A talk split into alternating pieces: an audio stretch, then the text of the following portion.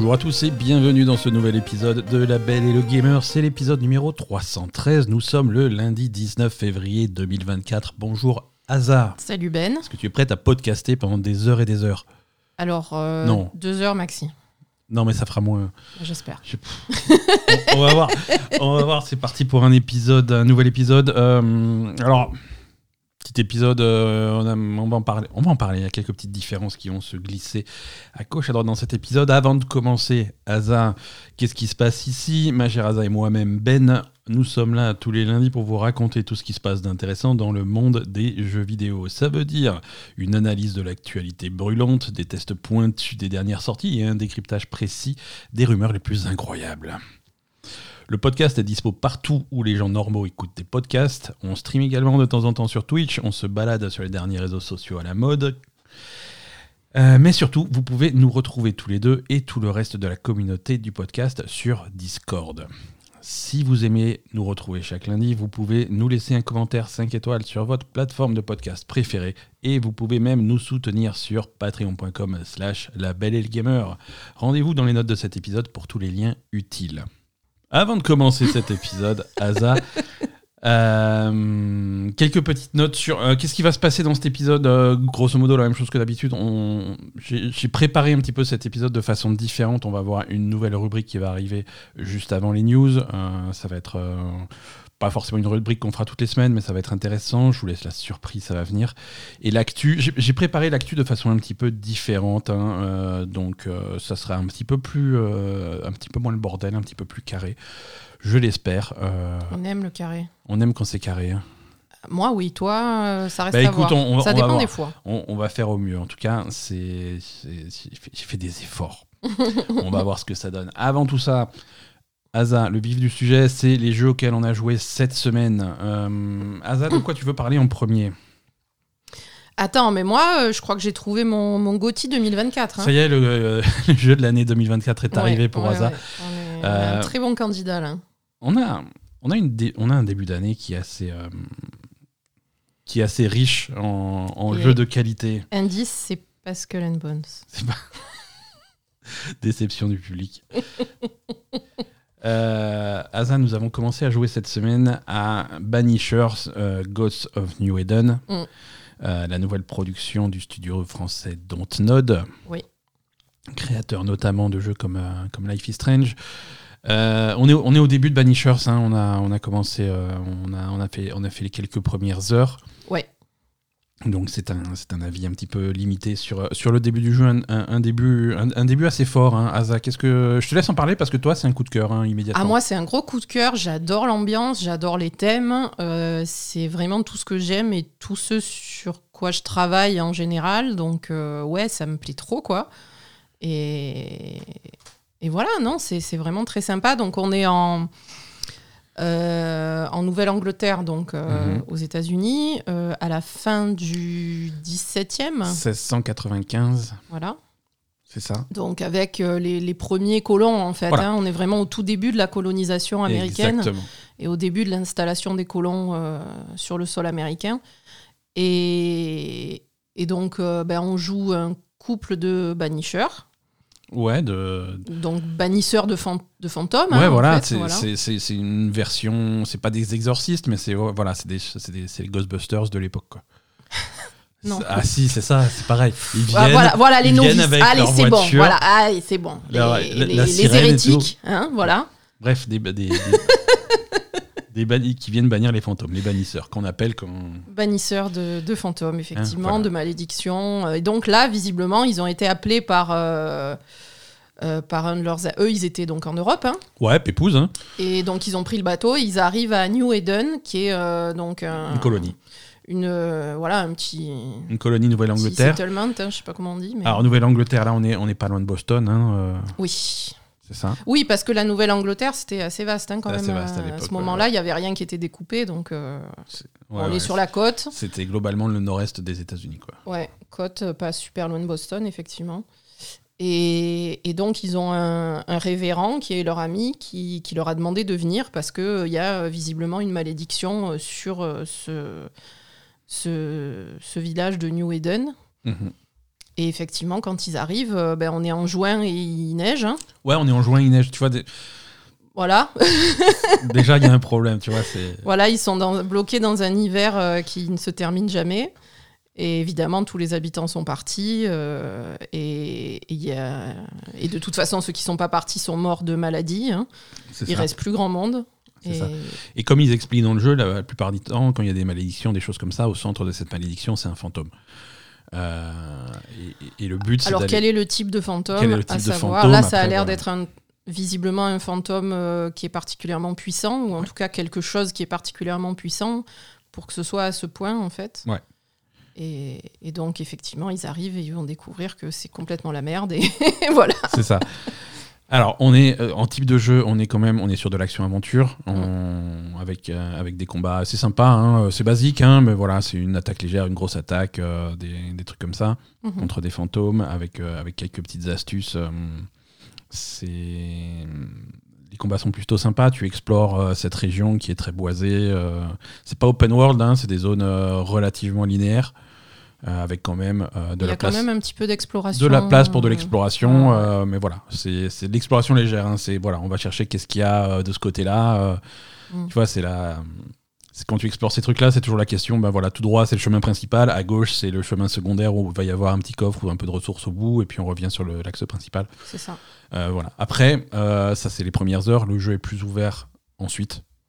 Oui, puis je trouve qu'il y a quand même pas mal de systèmes, du coup, euh, Ouais. qui, est, qui est un petit peu lié ben, à la vie, la mort, les fantômes, etc. Donc, euh, je trouve que le, vraiment le, le sujet euh, paranormal et Mhm. le sujet de, on va dire, le, le, le passage de la vie à la mort est super bien exploité pour l'instant. Il y, a- il y a plusieurs sujets qui sont, qui, sont- qui sont abordés dans ce jeu. C'est des sujets qui sont tous assez intéressants et souvent pas assez euh, exploités dans les jeux vidéo. Tout à fait. Bon, y a, il y a- ça parle de la colonisation, les premiers colons aux États-Unis. Voilà, c'était pas quelque chose de facile.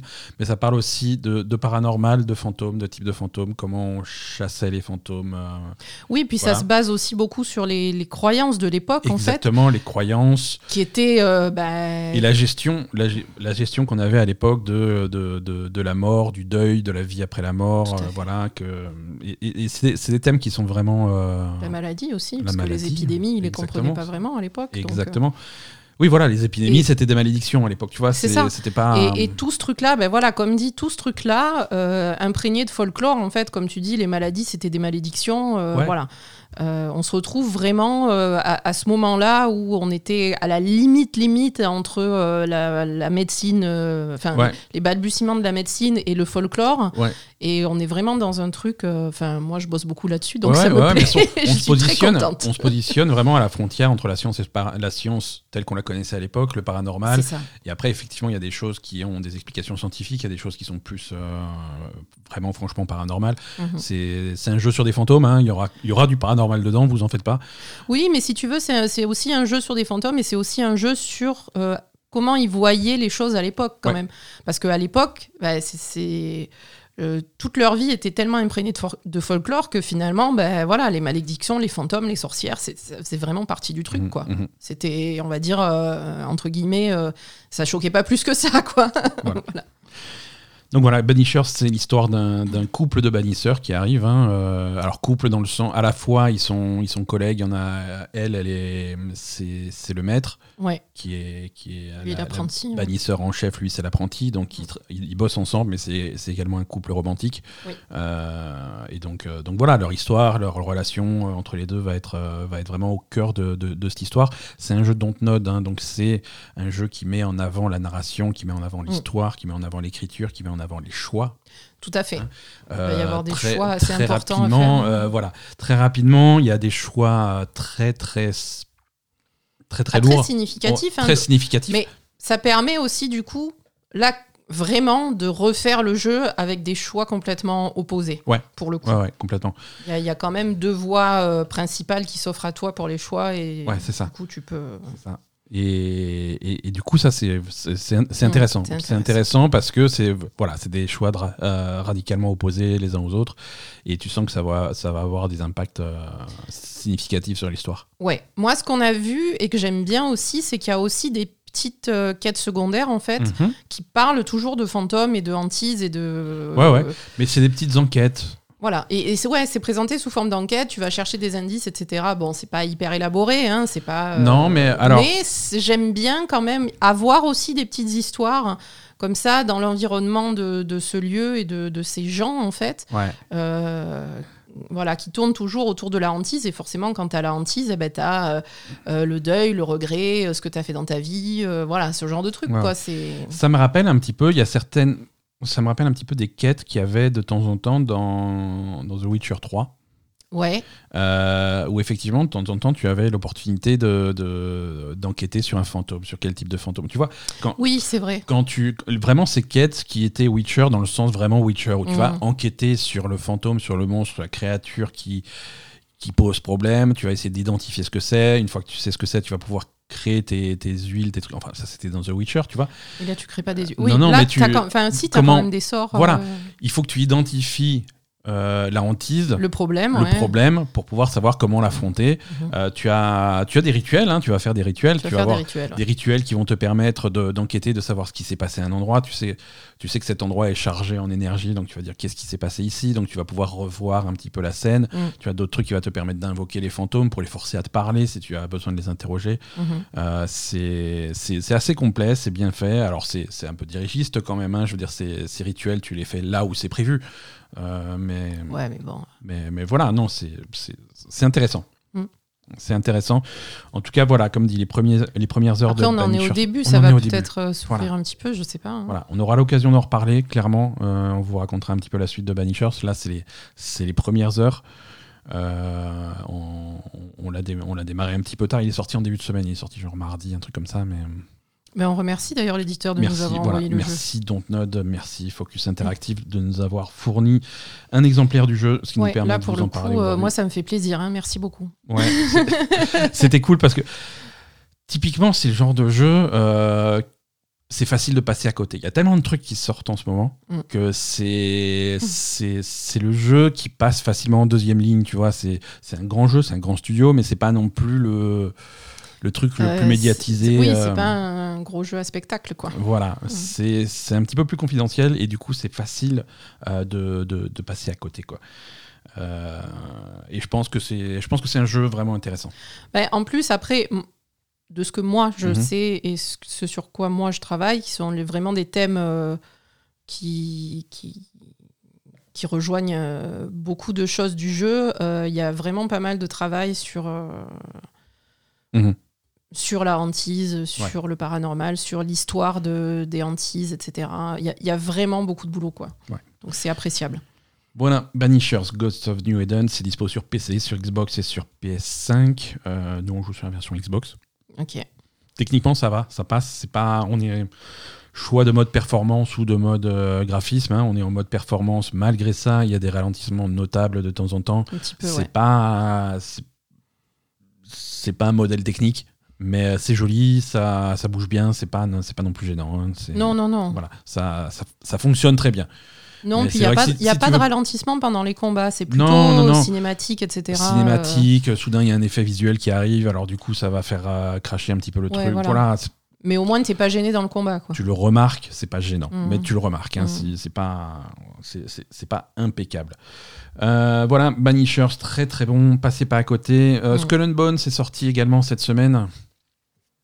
On remercie Ubisoft Euh, de nous avoir euh, fourni un exemplaire de Skull and Bones. Des bisous, euh, Ubisoft. Alors, moi, j'ai une question à Oui. adresser directement à, Ubisoft et à Yves Guillemot. Attends, je, les a- je l'appelle. Vas-y, dis-moi. Pourquoi je peux pas mettre mon jeu en anglais? Mais c'est- Bordel. Mais c'est une excellente question, ça, Skull and Bones.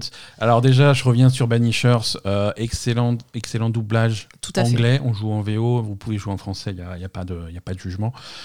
On n'a pas testé, hein, c'est pas. Mais euh, voilà, on a, on a deux personnages de protagonistes. Elle, elle vient de Londres, lui, il est écossais. On a, des, on a un jeu d'accent qui est vraiment exceptionnel. Mhm. Euh, c'est très, très savoureux en version originale.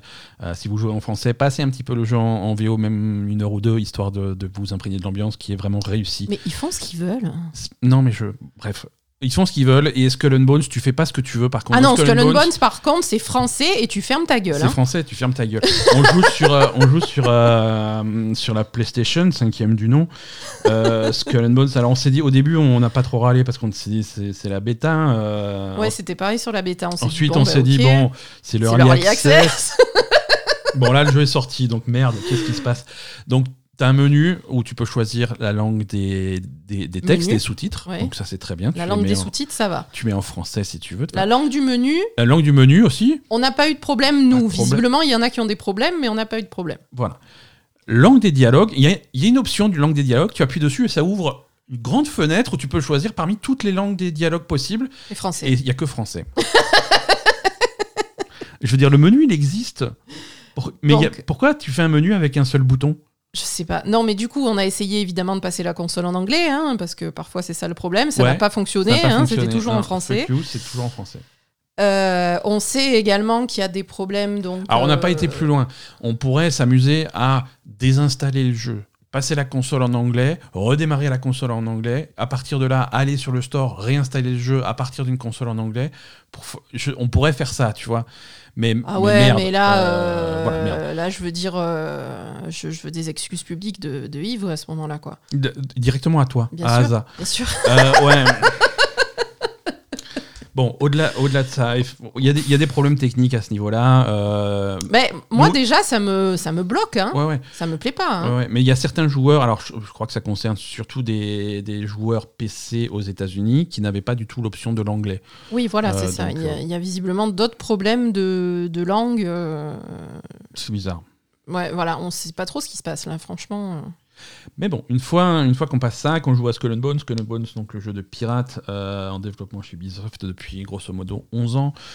Euh, il aurait peut-être fallu 11 ans de plus. Euh, techniquement, non, mais voilà, c'est un jeu qui, c'est un jeu qui est ce qu'il est. Techniquement, il est, il a, il affiche son retard. Hein. Euh, C'est pas un jeu de, de Ouais. 2024, clairement. Euh, non, clairement, c'est un jeu qui aurait dû sortir quelques années Ouais. après Black Flag. hein, Ouais. on- on Alors sait. visuellement, bon, Ubisoft, ils ont quand même deux trois artistes qui savent ce qu'ils font. Euh, c'est pas dégueulasse non plus quand tu es sur la mer, que tu as le soleil couchant, que tu as ton Mhm. bateau qui navigue avec les mouettes qui suivent le navire, les îles et tout. Voilà, il y a possibilité d'avoir des plans qui sont vraiment vraiment sympas. Quand tu commences à regarder de près les textures, les trucs comme ça, c'est beaucoup moins les animations. euh, bah, c'est des squelettes toujours, d'animation hein. qui sont qui commencent à avoir de l'âge, quoi. hein. Euh, Mhm. C'est hum, et, ça se voit. hein. C'est c'est un, jeu qui à peine sorti est, est visuellement vieillissant. Mhm. Euh, après, ensuite, euh, ensuite, il y a le gameplay. Ben, moi, je trouve que malheureusement, le jeu est, est- est plutôt vide en fait. Il se passe rien. T'as as juste des. des... Il est pas, tu accroches pas. Il est pas poignant. Il est pas intéressant. Tu as pas. Il n'y a, y a pas de structure historique, enfin de, de structure scénaristique derrière. Donc du coup, euh, tu te retrouves à être sur ton bateau. Alors comme dit, un des principaux dont on a parlé la semaine dernière, un des principaux euh, défauts du jeu, c'est que tu joues le bateau au lieu de jouer le pirate. Ouais. Donc déjà, et, et ça, c'est un, un problème. et- et c'est un problème de feeling, tu vois. ça le- déjà, c'est compliqué. Et Ouais. en plus, après, euh, même les endroits où tu peux aller, parce que bon, hein, on, sait qu'on peut pas aller partout et qu'on ramasse les noix de coco depuis le bateau, hein, mais même les endroits où tu peux aller, il y a rien. Ouais. Alors ça, tu sens que C'est. Tu, tu sens que c'est une addition euh, tardive au truc. Euh, y- voilà, quand ils ont fait les présentations du jeu et tout, et qu'ils ont expliqué qu'on pouvait pas descendre du bateau et que c'était que du naval. Ça a choqué tout le monde. ça a choqué donc, tout le monde. Ils ont dit bon, bah, on va faire quand même de l'exploration. Alors, du coup, tu as des avant-postes où tu peux descendre, tu peux explorer. Y a Mais il n'y a rien. rien. Si tu explores du vide, parce que c'était clairement pas quelque chose qui était prévu dans le Voilà. gameplay, donc c'est nul. Tu vas pas pouvoir récolter des ressources sur une île, tu vas pas pouvoir te battre à pied, euh, tu vas Non. pas. Non, non, non, non. Non, il y a passe- rien. Il se passe rien. Et après, sur la mer, ben, sur la mer, alors déjà, moi, ce qui, ce qui m'a embêté, ce que je t'ai dit tout à l'heure pendant qu'on jouait, euh, quand tu abordes un bateau ou quand tu attaques un bateau, c'est pas un événement, il y en a 50 partout des bateaux. A Tu 50. peux t'en faire 10 à la fois, euh, c'est pas du tout. euh, Alors, je sais, je sais que je sonne comme un disque rayé à, à comparer Skull and Bones et Sea of Thieves, Ah mais bah je suis oui. désolé, c'est les deux jeux de piraterie, euh, c'est les deux seuls jeux qui sont sur le marché. Euh, Skull and Bones, euh, tu es sur ton bateau, euh, tu vas affronter un autre bateau, n'importe lequel au pif, tu vas te mettre à côté, tu vas tirer tes canons et les canons ils tirent tout droit et la barre de vie elle descend et, le, Mm. et tu coules le truc.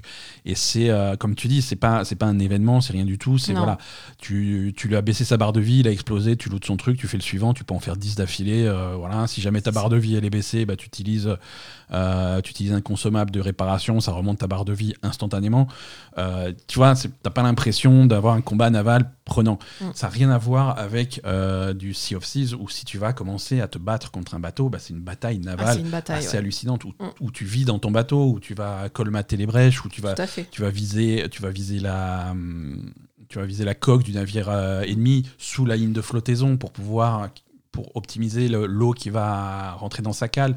Tu vas avoir des, des canons, des boulets de canon spéciaux qui vont viser les mâts pour, euh, pour le démater, pour euh, ce, ce genre de choses. Ah non, là, c'est. Là, c'est c'est basique. c'est basique de, euh, chez- de chez voilà. basique. Et euh, le, le seul truc, la seule nuance que tu peux faire, c'est appuyer sur triangle au milieu du truc pour euh, quand, quand sa barre de vie est suffisamment basse pour l'aborder. Et à ce moment-là, ça déclenche une cinématique où tu abordes le truc. Il n'y a aucun combat, il n'y a rien du tout. C'est pas interactif. Tu as une cinématique de 5 secondes qui dit Ah voilà, tu l'as abordé. Et du coup, tu as un petit peu de Mm. bonus sur les loots que tu vas avoir. C'est tout ce que ça change. Et euh, il y a un système de faction qui ne sert à rien, tu vois, parce que quand tu vas tuer 2, 3, 4, 5 bateaux d'une faction euh, particulière, tu vas avoir un niveau euh, des petites étoiles qui apparaissent un petit peu à la GTA pour dire euh, voilà, la faction elle t'aime pas trop, t'as 3 étoiles de recherche et tout. Et tu navigues euh, littéralement 12 secondes et hop, tu repasses neutre. Ouais. Tu vois, ça n'a pas de Il n'y conséquences. a pas de conséquences, effectivement. Il n'y a pas de tu- conséquences. Et, et- et tout ce que tu dois faire, en fait, donc tu as ce hub à Sainte-Anne où tu, tu récupères des quêtes, des contrats, des machins, et, et tout ce que tu fais, c'est très répétitif, euh, C'est très rapidement, en fait. C'est des quêtes en dehors, en dehors du. Alors, il y a, il y a un scénario principal qui n'est pas forcément euh, beaucoup plus intéressant, mais toutes les quêtes générées, c'est des quêtes qui sont générées aléatoirement. Donc, Ah oui. tu, c'est- tu- tu le sens que c'est des quêtes générées aléatoirement. Le, le texte est généré aléatoirement. Euh, et ce qui, ce qui implique des erreurs de grammaire parce que les trucs, les textes sont. Voilà. Forcément. Oui, alors. euh, et le texte, c'est ça. Vous devez livrer euh, 12 bananes à le peuple de la mer. Tu vois, Ah oui. tu vois, c'est ce Ah, genre J'avais de pas vu ça. tu sens que voilà, demain tu vas reprendre la même quête et c'est une autre faction et tu vois, il va reprendre le même texte, il va juste combler les vides. euh, Ouais, donc du coup, bah, c'est pas prenant, quoi. Et du coup, c'est pas prenant. Alors, c'est un jeu, tu peux y jouer différemment. Du coup, tu peux, euh, tu peux éteindre ton cerveau et faire tes allers-retours dans la mer et livrer, euh, li- C'est vrai. livrer tes noix de coco. euh, et tu peux. Tu fais tes quêtes, ça fait monter ton niveau d'expérience qui s'appelle un niveau d'infamie. Donc, Mm. différents, tu vas monter ton infamie. Quand tu as des niveaux d'infamie plus élevés, tu peux t'acheter des décorations, des vêtements, des trucs euh, et un plus gros bateau. Mhm. Euh, pour ensuite retourner en mer et continuer à faire euh, ces, ces- ces- ces mêmes activités en boucle à l'infini. Euh, alors tu peux faire ça, éteindre, le, éteindre ton cerveau et faire ça en boucle. Et ça passe tout seul, hein, peut-être en, en multi avec un pote, deux potes, trois potes, euh, vous faites vos trucs, euh, et c'est l'occasion de discuter en faisant des balades en bateau. Pourquoi pas Tu vois, il n'y a, pas- y a pas vraiment, il n'y a jamais d'enjeu, il n'y a jamais de difficulté, il n'y a jamais de. C'est- C'est comme ça que ça se passe. Les quêtes sont, les quêtes sont extrêmement génériques, euh, simples et répétitives. Et puis Voilà. même, la, on va dire, la quête principale, entre guillemets, à chaque fois que tu augmentes un niveau d'infamie, tu vas voir le chef de- des pirates qui te dit « Ah, c'est bien, t'as un gros bateau, allez, maintenant, tu vas me faire ça. » Et voilà. Ouais, voilà. c'est ça. Oh, tu, tu commences à te faire une réputation. Tiens, voilà une caisse de cargaison à livrer à tel endroit. Ouais, Et- voilà. Tu retournes dans ton bateau et tu vas à tel endroit et tu livres. Et il n'y a pas de danger, il n'y a pas de difficulté, il y a pas. C'est juste, euh, voilà, cerveau éteint, tu fais ton truc. C'est un petit peu, euh, c'est- un petit peu dommage. Euh, Il n'y a pas, il a pas vraiment de profondeur. euh, Mm. C'est justement, c'est justement la profondeur que tu vas attendre si tu veux un jeu, un jeu service sur lequel tu vas jouer pendant des, des mois, des années. euh, Mais c'est sûr qu'au niveau profondeur, sur Sea of Thieves, tu en as un peu plus parce que même si Alors, au, au oui. début, Au début, il n'y avait rien. au début, c'était un peu comme ça, Sea of Thieves, hein, Ouais. mais après, ils ont rajouté tellement de choses et maintenant, quand tu vas faire, mais même, même au début, quand tu vas faire une activité sur Sea of Thieves, elle a de l'importance ton activité. Et Sea of Et tu peux passer trois heures sur Sea of Thieves Ouais. et te faire avoir à la fin et ne, ne rien ramener et être dégoûté. Bon, Mais, mais la différence, la mieux, différence mais- de Sea of Thieves, c'est que quand il est sorti il y a X années, je sais plus maintenant, 6 ans, euh, pas plus que ça, non? peut-être Non, je sais pas. 6 ans, 6 ans et demi, ça doit être dans ces eaux-là. Bref, quand il est sorti, euh, il était critiqué parce qu'il y avait très peu de contenu, c'était très répétitif, mais ce qui était évident dès le début dans Sea of Thieves, c'est que la base était extrêmement solide. La base, ton bateau naviguait, le combat naval de d'île en île, c'était c'était incroyable. C'était une expérience. Juste la navigation de Sea of Thieves, c'est incroyable. Alors au bout d'un moment, la navigation pour rien faire, c'était chiant. Il a fallu attendre des mois, des mm. années avant qu'ils rajoutent vraiment beaucoup de contenu pour en faire le jeu que c'est aujourd'hui. Mm. Et, ils vont peut-être rajouter euh, du contenu à, à, Skull and Bones avec les mois et, les années à venir. Pourquoi pas Ils vont peut-être étoffer le truc, mais voilà, le, la fondation voilà, est moins le squelette de Skull and Bones, euh, bon, bah, c'est moins intéressant, quoi. Euh, je sais pas. Voilà, écoute, on va voir ce que donnera Skull and Bones dans, dans, dans, les semaines à venir. Je vais continuer à jouer. Je, suis intrigué. Hein, je, voilà, quand je joue, alors je suis fasciné par certains choix, tu vois, mais je, suis fasciné. J'ai envie de voir la suite. J'ai envie de voir. je veux savoir où on va, quoi c'est. Je sais pas. Je sais pas. Je veux être là pour comprendre ce que c'est ce jeu. C'est un, jeu qui est fascinant. Euh, alors, un jeu qui cartonne, par contre, on, a déjà, on en a déjà parlé la semaine dernière. On va en reparler un petit peu cette semaine. C'est Eldivers 2. Ouais, j'ai toujours pas euh, compris. Ouais, ouais, mais, mais, euh, c'est pas grave. C'est pas je grave. ne comprends pas. C'est juste un jeu qui est qui est pas pour toi, mais. Oui, non. Après, c'est pas pour moi parce que bah, j'aime pas trop jouer en multi. Toi, tu aimes, bien, aimes bien Banishers, tu aimes bien les jeux solo. J'aime bien les jeux solo avec, une, ambiance, avec, machin. Voilà. Alors, il y a une ambiance dans Helldivers, hein, mais euh, différente. Non, mais une ambiance, une ambiance où tu te plonges dans l'ambiance, pas une ambiance où tu rigoles et tu te tapes le ventre sur le canapé, quoi. Ah, non, tu rigoles. Alors, Helldivers, c'est vraiment une ambiance. On est à mi-chemin entre Starship Troopers et Apocalypse Now. Oui, non, mais voilà, on rigole. Et, voilà, et et, et, balancer des balancer du napalm sur, euh, sur, sur les bestioles, c'est vraiment fun. J'ai eu l'occasion de rejouer cette semaine. Cette semaine, j'ai fait ce que j'avais dit que je voulais faire la semaine dernière, c'est-à-dire réussir à monter un groupe avec des potes mmh. et vraiment avoir cette expérience-là en multijoueur. Et c'est là que le jeu, c'est là que le jeu fonctionne. Mmh. c'est vraiment là que le jeu fonctionne. Euh, tu joues avec des copains, tu rigoles, euh, tu, tu as tu as cette ambiance vraiment, vraiment la guerre avec. Euh, ce, qui, ce qui est vraiment réussi dans ce, dans ce jeu-là, c'est que tu as vraiment l'impression d'être dans la bataille, dans la guerre, dans le truc, alors que ça soit dans la jungle ou sur d'autres planètes. Mais quand tu, quand tu multiplies les conditions, une mauvaise météo, la nuit, le brouillard, la fumée des explosions, la, le, le, feu du napalm, avec ce brouillard volumétrique qui fait que tu vois pas loin, tu mhm. as vraiment cette ambiance-là, euh, éclairée par les flammes, parce que comme dit, tu viens de larguer du napalm, donc il y a le truc qui brûle, ça éclaire, ça fait t'as l'ambiance lumineuse, t'as l'ambiance audio, as, tu, tu, tu, vois pas bien, tu es vraiment au, au, cœur du truc, au cœur de la bataille. Euh, et c'est vraiment, vraiment jouissif, c'est vraiment défoulant. Euh, on, a eu, on a eu quelques missions qui étaient vraiment serrées, on s'en est sorti à la fin euh, d'un cheveu, mais on s'en est sorti, tu vois, et c'est vraiment satisfaisant. c'est une ambiance qui est, hum, qui est dur à créer et qu'ils ont, qu'ils ont bien réussi à faire. Il y a du danger partout, le jeu il est contre toi, il est, tes armes elles marchent pas, tes, les, les bombardements c'est à peu près la, localisation, tu vois. Alors tu dis bon bah j'ai, visé ce truc là, ah peut-être que j'ai un petit peu chopé mon pote, c'est pas grave, tu le fais revenir, euh, c'est, du coup, mais du coup ça, ça, génère plein de moments qui sont, qui sont fun, qui sont marrants. moi un truc que j'ai remarqué, c'est que Ben, il, me l'a fait quand. Enfin, je l'ai vu faire ça. Euh, bon, on n'avait pas joué ensemble, hein, mais je t'ai vu, faire, vu faire ça avec des randoms. Je t'ai vu faire ça aussi quand je suis venu voir, euh, jeter un coup d'œil à ce que tu faisais l'autre fois avec les copains. Euh, en fait, donc quand il y a le vaisseau qui attend pour partir, Ben il va monter dedans à la dernière seconde. Il va partir à l'autre bout du machin, faire je sais pas quoi. récupérer des derniers trucs, tu vois. Quel dernier truc tu t'en vas? Ouais, mais tu peux récupérer des échantillons et des machins pour améliorer ton score. Il fait exactement pareil au supermarché quand on est à la caisse. Alors, c'est faux. À chaque fois. C'est faux. Je vais te couper ton micro. Non, mais c'est très rigolo. Il y a un problème technique. On n'entend plus Asa. Je comprends pas ce qui se passe je, trouve que c'est très drôle comme, euh, euh, comme comportement. Tu fais exactement pareil qu'au supermarché quand on est à la caisse à la dernière seconde. Tu me plantes toute seule devant la caissière. Tu vas chercher un truc à l'autre bout du magasin et tu mets trois heures à revenir. Ça n'a rien à voir. Et là, c'est exactement pareil. Qu'est-ce que tu vas chercher? Pourquoi tu restes pas à côté du truc? Like a Dragon Infinite Well, Non, mais pourquoi tu restes pas à côté du vaisseau pour pas rater le, le départ, quoi? Tu rates pas le départ. Ouais, mais tu le rates pas une seconde, quoi. Helldivers, c'est vachement bien joué. Helldivers, Helldivers, c'est un carton hein, sur, euh, c'est un carton pour Sony qui est. Alors, je rappelle que Helldivers, c'est un jeu qui est développé par un éditeur tiers dont le nom m'échappe. Je suis désolé des bisous, euh, mais bah, je ne sais plus. Euh, et si je fais une recherche Google sur cet ordinateur, il explose littéralement. mais qui est donc édité par Sony. Hein. Et donc, euh, du coup, c'est un, un jeu sorti par Sony sur PlayStation et sur Steam. Euh, sur Steam, il bat, les- il bat pas mal de records pour PlayStation. C'est le premier jeu euh, PlayStation à avoir dépassé 100 000 joueurs simultanés. Ouais. C'est le premier jeu PlayStation à avoir dépassé 200 000 joueurs simultanés. C'est le premier jeu PlayStation à avoir dépassé 300 000 joueurs simultanés. C'est c'est un, jeu- c'est un jeu qui a plus de succès pour Sony que les six jeux suivants confondus. Tu vois, on c'est vraiment, vraiment, vraiment un carton comme Sony n'a jamais eu sur PC. Mm. Euh, donc ça va. Il est possible que ça leur fasse réfléchir à leur stratégie et on va en parler. Euh, il y a eu des déclarations de cette semaine de, de la part de Sony au cours des derniers résultats financiers. Mais, euh, mais voilà, en tout cas, c'est un jeu qui cartonne. C'est un jeu qui cartonne.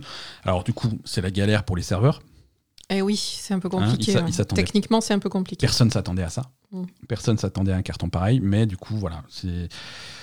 On arrive quand même à jouer, tu vois. C'est pas non plus une catastrophe, mais euh, mais il y a des problèmes. Il y a des problèmes. Il y a de la progression qui est perdue. Il y a des, Mm. des connexions. Il y a impossibilité de rejoindre les serveurs, impossibilité de rejoindre des parties. Bon, ça c'est des choses qui arrivent. euh, c'est c'est fluctuant, mais euh, voilà. Helldivers 2, très, ça continue d'être une très bonne surprise. Laika Dragon Infinite Wells aussi continue. Alors, c'est pas une surprise, on s'attendait à ce que ça soit cool, mais euh, il y a Ah, c'est très mais, très le, cool. mais le jeu réserve quand même des surprises. On a bien avancé, là, on est, au, Tout à fait. on est au chapitre 8.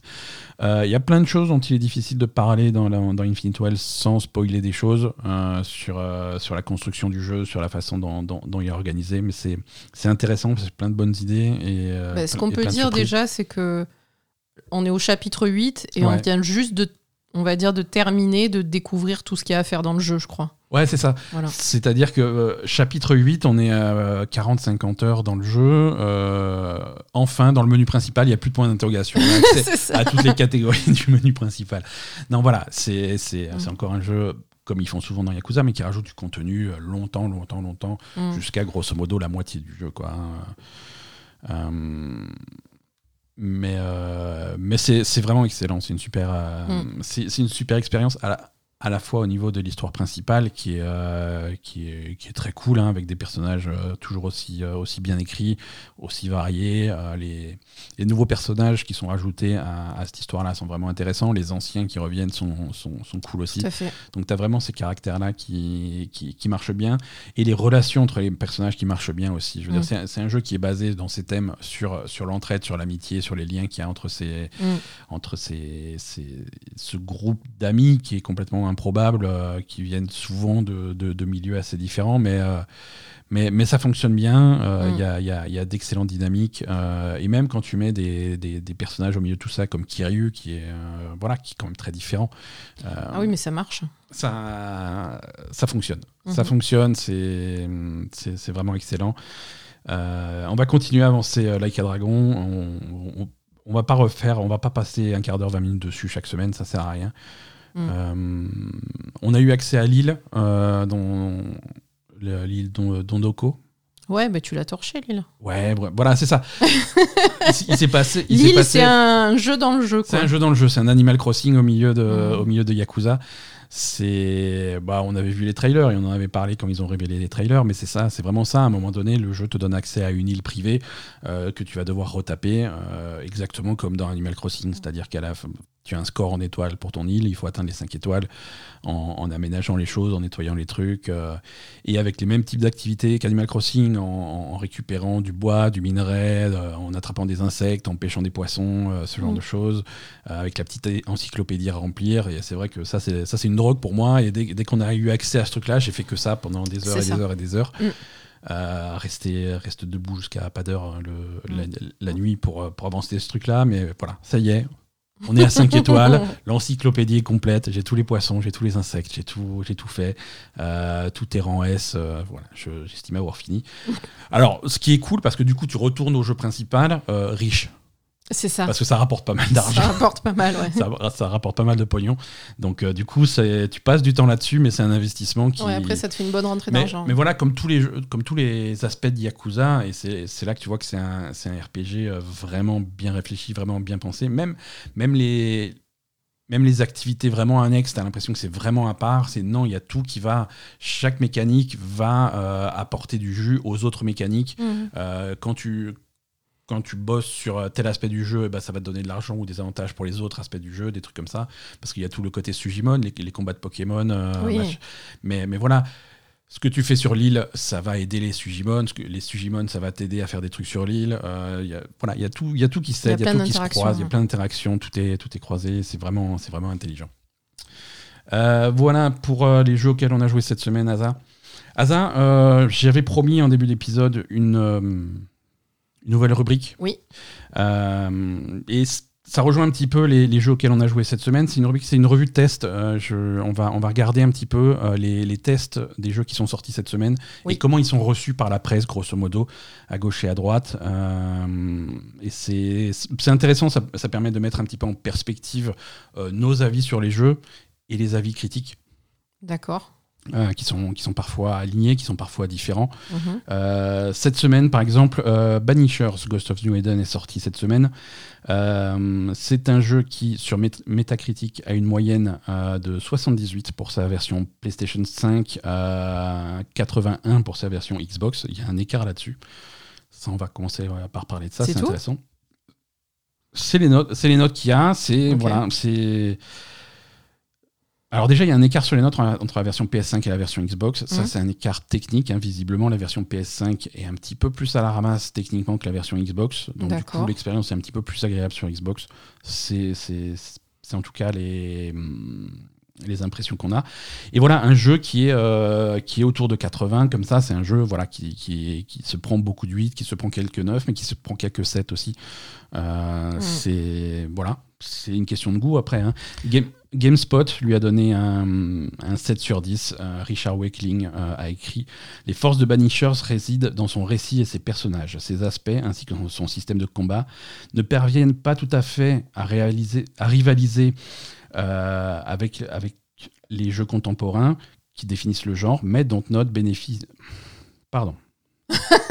Mais Dontnod différencie Banishers du lot en mettant en œuvre la marque de fabrique caractéristique du studio, basée sur les choix et les conséquences. Il est facile de se laisser captiver par l'histoire d'Antea et de Red, façonner leurs relations et qui ils sont en tant que couple offre une expérience captivante.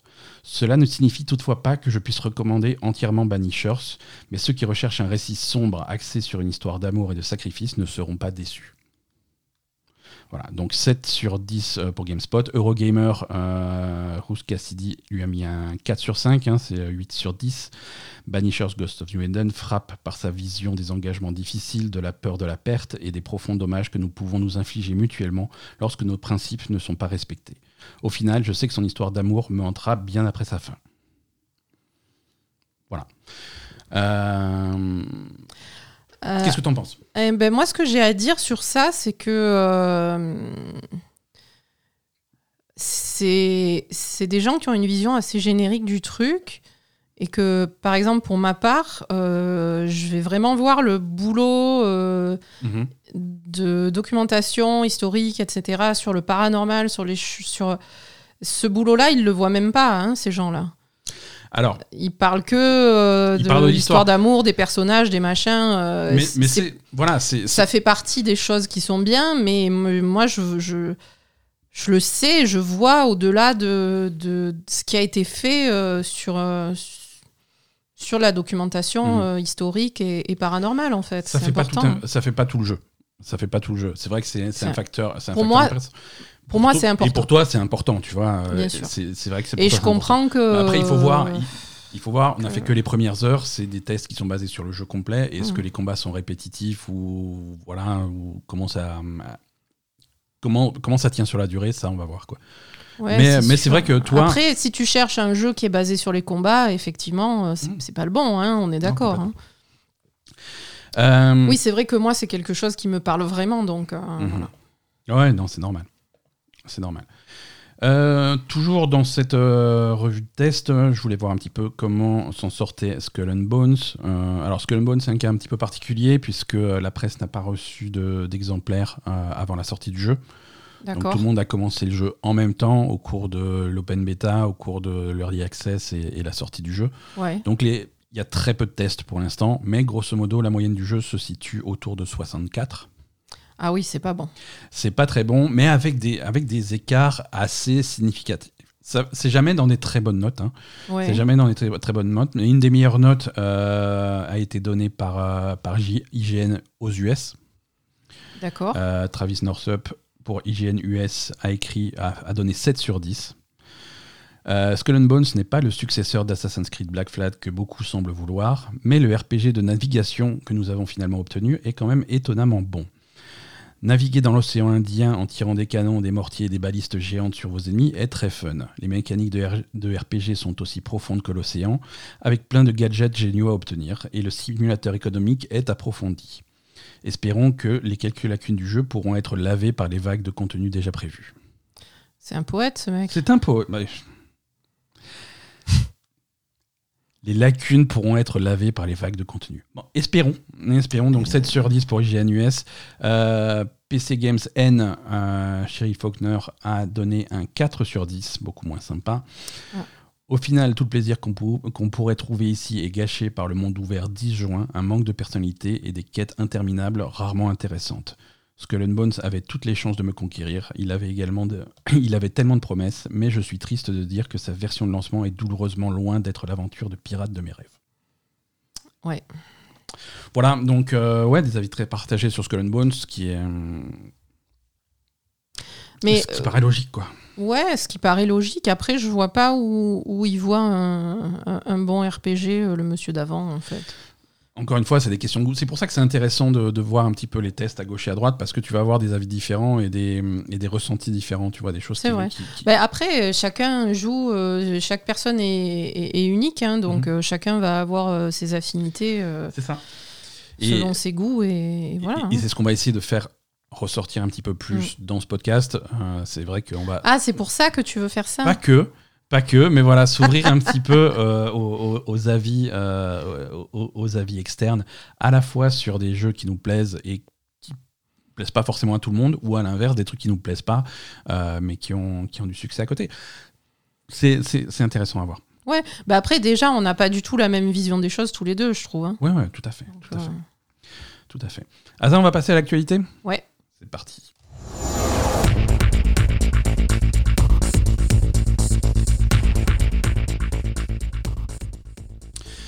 Alors rappelle-toi, la, la semaine dernière, ce qui faisait pas mal de bruit, c'était cette histoire de Xbox euh, Oui. qui... Il y avait beaucoup de rumeurs dans tous les sens. Qui voulait sortir ses jeux sur des autres plateformes. Voilà, des jeux qui sortiraient sur d'autres plateformes, euh, mais, et, et selon, selon le niveau de, de, de paranoïa et de folie de, de la rumeur, ça peut être, oui, voilà, il va peut-être y avoir quelques jeux qui vont sortir occasionnellement sur d'autres plateformes, comme c'est déjà le cas. Euh, ou alors, non, mais c'est fini pour Xbox, ils deviennent, éditeurs, ils deviennent éditeurs tiers, ils vont plus faire de consoles, Voilà, c'est fini, ça. ils ont, ils ont jeté l'éponge. Euh, alors la réalité, c'est plutôt le...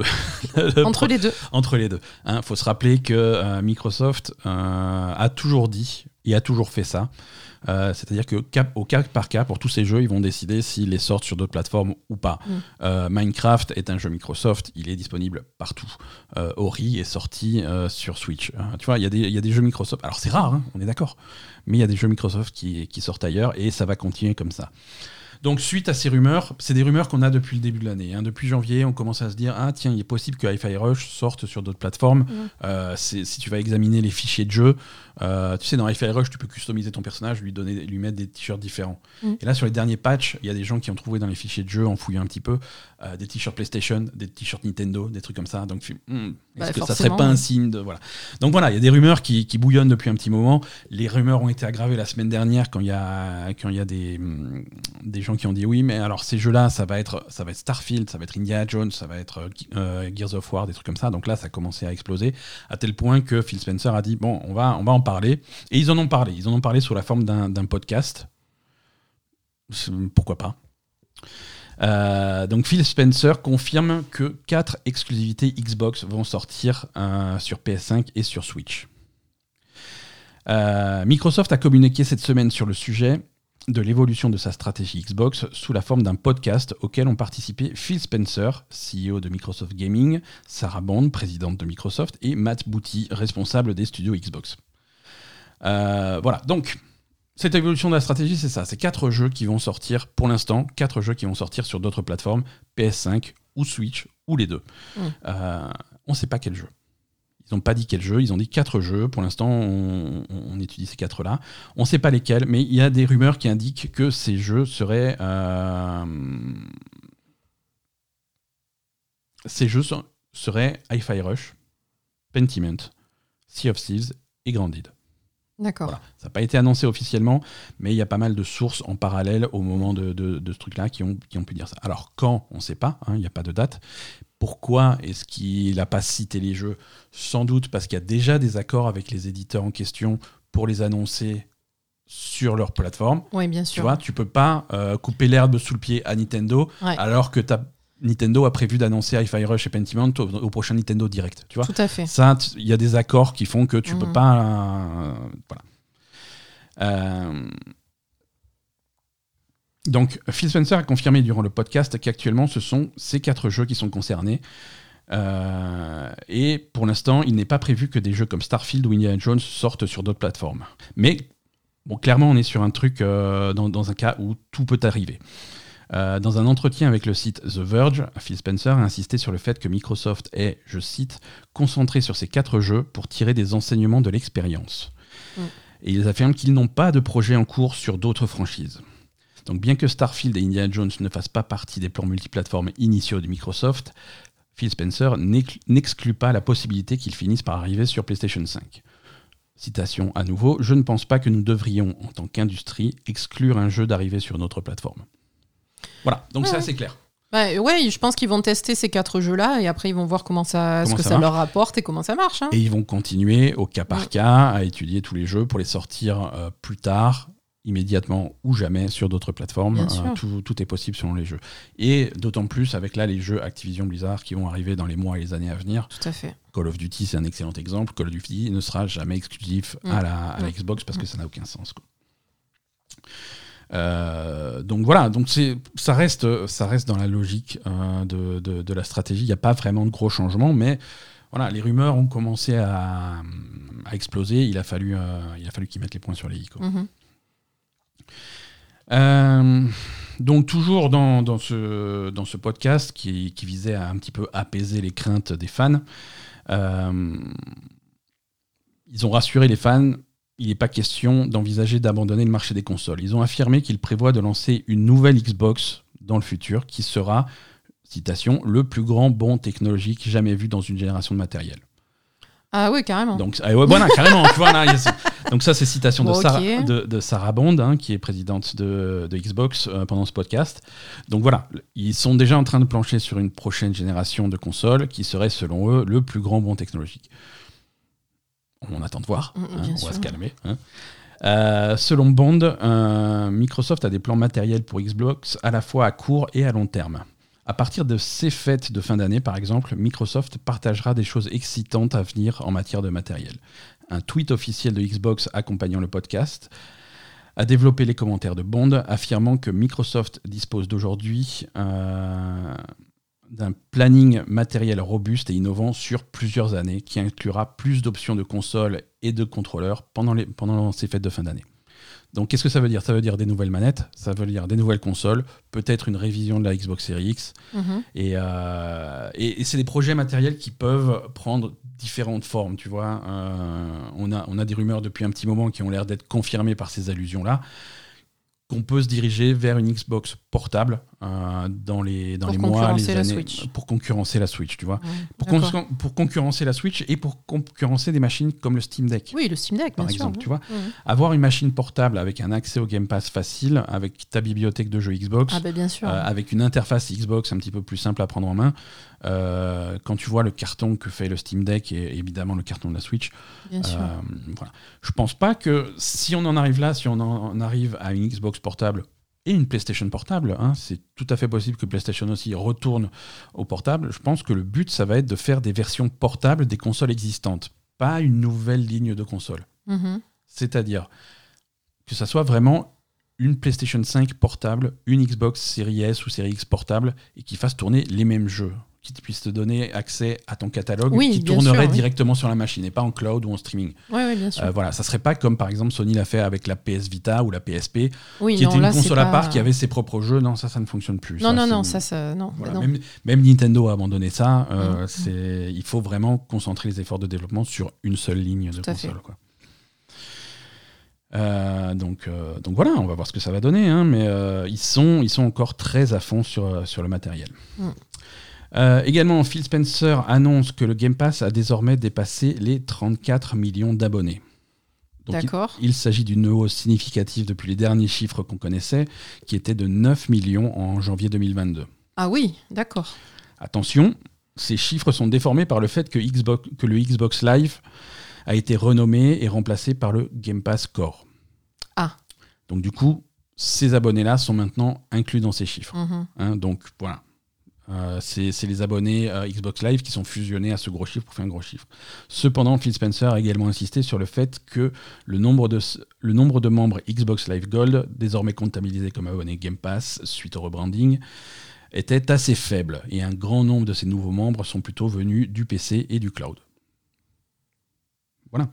Donc ce, non, la stratégie, la stratégie de, de- de- de Microsoft a l'air, en tout cas d'après ce qu'ils communiquent, de fonctionner. D'accord. Bah écoute, c'est bien. Hein Euh, non, c'est bien, c'est bien pour eux. hein. Mm. C'est bien pour eux, mais c'est vrai que se, se tourner vers le multiplateforme, c'est quelque chose qui paraît, avec les coûts de développement des jeux euh, qui, qui Ah, continuent qui paraît d'exploser, hein. ça, ça, ça paraît logique. Hein. Tu peux pas, euh, même les plus gros jeux, si tu commences à avoir des budgets à 200, 300 millions de dollars, on sait, on sait que les, les gros jeux Sony dépassent, avec Mm. les fuites qu'il y a eu, euh, en particulier les vols de données chez Insomniac, on sait qu'il y a beaucoup de projets de, de, de Sony qui ont dépassé les 200 millions de budget.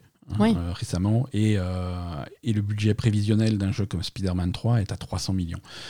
Tu peux pas dépenser 300 millions pour un jeu euh, et espérer en vendre. voilà, si tu en, Ouais, vends c'est 10 trop. mi- si tu en vends 10 millions derrière, c'est pas assez, tu vois. Mm, donc ça devient, le calcul devient pas correct, quoi. c'est ça. Le, le- le- calcul ne fonctionne plus.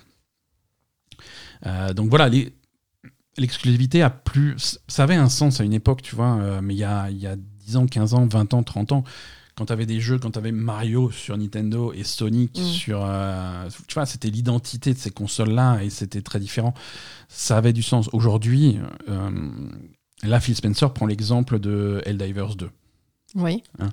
Euh, Phil Spencer ne comprend pas à qui profite une exclusivité pour Helldivers 2. Euh, ouais. Je dirais, alors citation de, Philou, je dirais lorsque je regarde un jeu comme Helldivers 2, et c'est un excellent jeu, félicitations à l'équipe qui l'a publié sur PC et PlayStation, je ne suis pas exactement sûr de qui cela aide dans l'industrie en ne le proposant pas sur Xbox. Mais je comprends, il y a un héritage dans le jeu sur console dont nous allons bénéficier en publiant les jeux et en ne les proposant pas ailleurs. On fait la même chose. Tu vois c'est une tradition, c'est un héritage, c'est quelque chose c'est habituel, c'est un réflexe presque de faire ça. Mais un jeu comme Helldivers 2, euh, si tu le sors sur Xbox, absolument tout le monde, tous les acteurs gagnent plus d'argent. C'est vrai. Le développeur gagne plus d'argent, Sony gagne plus d'argent, Xbox gagne plus d'argent. Là, tout le monde, tout le monde y gagne. C'est vrai. C'est vraiment. euh, il, faut, il faut revoir les bases un petit peu de, de- de l'industrie et comment on calcule les trucs. Euh, dernière info de ce podcast euh, Diablo 4 sortira sur le Game Pass le 28 mars 2024 Ouais. Euh, dans, dans un peu plus d'un mois. Donc c'est le premier jeu Activision Blizzard euh, qui arrive sur le Game Pass. Donc c'est Sarah Bond qui a annoncé l'arrivée du jeu pendant le podcast Xbox. Le jeu sera disponible sur le Game Pass console et sur le Game Pass PC. D'accord. Voilà. Ok. Pas grand chose à ajouter. hein, c'est, ça paraît un bon candidat pour un premier jeu, mais euh, voilà, on, on s'attendait quand même à, et on s'attend toujours un jour ou l'autre à arriver, à avoir arrivé une vague de jeux.